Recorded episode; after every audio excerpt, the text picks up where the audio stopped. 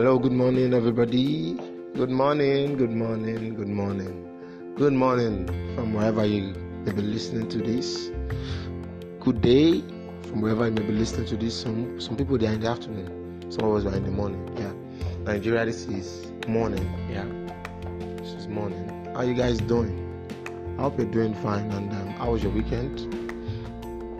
Okay, you asked how was mine. Yeah, mine was fine. Yeah, I enjoyed my weekend. I had a restful weekend. Yeah, I rested well.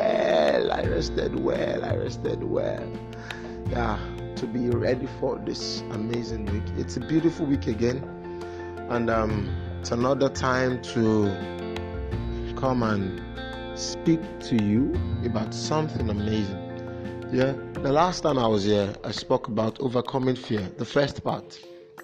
And I promised to conclude it today, the second part of overcoming fear. And last week I told us what fear does to us. Fear does not make us progress. Fear does not make us proceed. Fear does not give us the attitude to carry on. Fear limits us. I see fear as a limitation to our motivation. The presence of fear in your lives is the absence of success in your life. Until you see the need to overcome fear, you will not progress in life. Because what you just see is the stumbling block between you and your next chapter.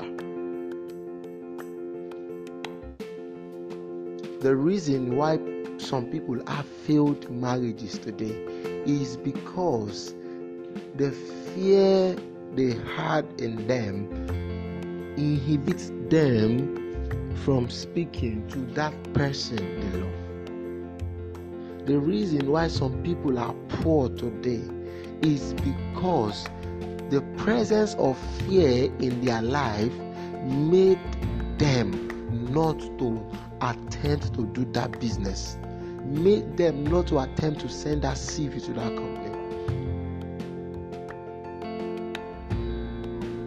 The reason why some people cannot make it today is because they've thought that they've seen so much that their sin has made God did not listen to them. You know, we have been taught in our religious circles that when you sin, no, sin is bad. Yeah, let us face the fact, sin is bad.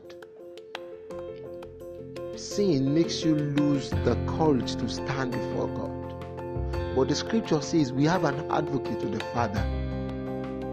We have an advocate to the Father. So, you sinning should now make you, no matter the amount of sin you have sinned, you can go back to God and don't go back to it again. Are you getting me? So, until you learn to overcome fear, you will not move forward. I am not here to come and give you the keys to overcome fear. I don't even know any key. But if there is anything I know,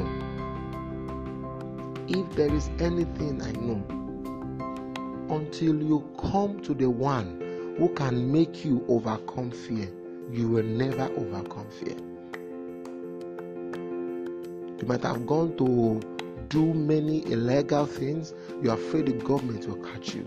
Listen, whatever illegal things you have done, you have to stop.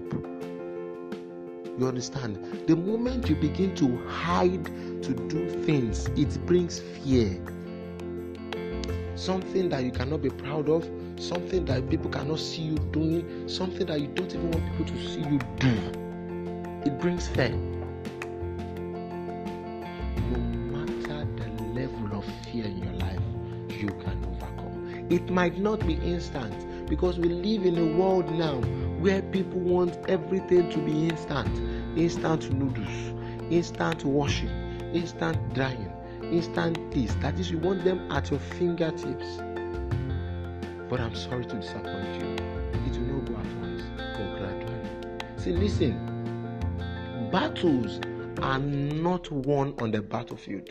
Battles are won by strategic planning and with God on your side. You understand that now? So that's why they say, if you fail to plan, you plan to fail. People who said so are actually correct. And I told us last week that we have two kinds of fear. We have the positive and the negative. When we talk about the positive, that is not actually fear in its real sense. It is reverence. It is respect. It is honor. That is, you reverence God, you honor God, you respect people that are way older than you. That is fine. That is absolutely right. But when we talk about the negative here, that is the false expression appearing real. People are afraid of darkness. Some people are afraid of water. Some people are afraid of height. Some people are even afraid of insects. Some people are afraid of rats. Some people are afraid of sin. Some people are afraid of this, afraid of that. We all have our fears. And until we overcome this, before we will know that these things are not even of us. And God said in Genesis chapter 1, He says, all these things that I've created, I have made you to dominate over them. I'm paraphrasing now. He says, you will rule over them, dominate them. So you should not be afraid of a creature. Rather, be afraid of the creator. You see, do not be afraid of the creation. Do not be afraid of the creature. Be afraid of the creator.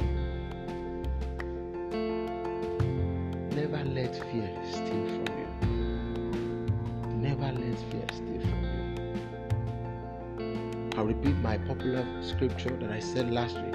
I said, for God has not given us the spirit of fear, but of love and of power and of a sound mind. If I will tell you to imbibe anything as I round up, I will tell you to have love. I will tell you to have a sound mind. And I will tell you to have power. When you have these three things, fear will automatically live your life, but of love and of power and of a sound mind. Let me pray for you. Lord, for everyone listening to this and that will listen to this podcast, Father, I pray that every iota of fear in them, that your power of love will remove it in the name of Jesus. For your word says, perfect love casteth out fear.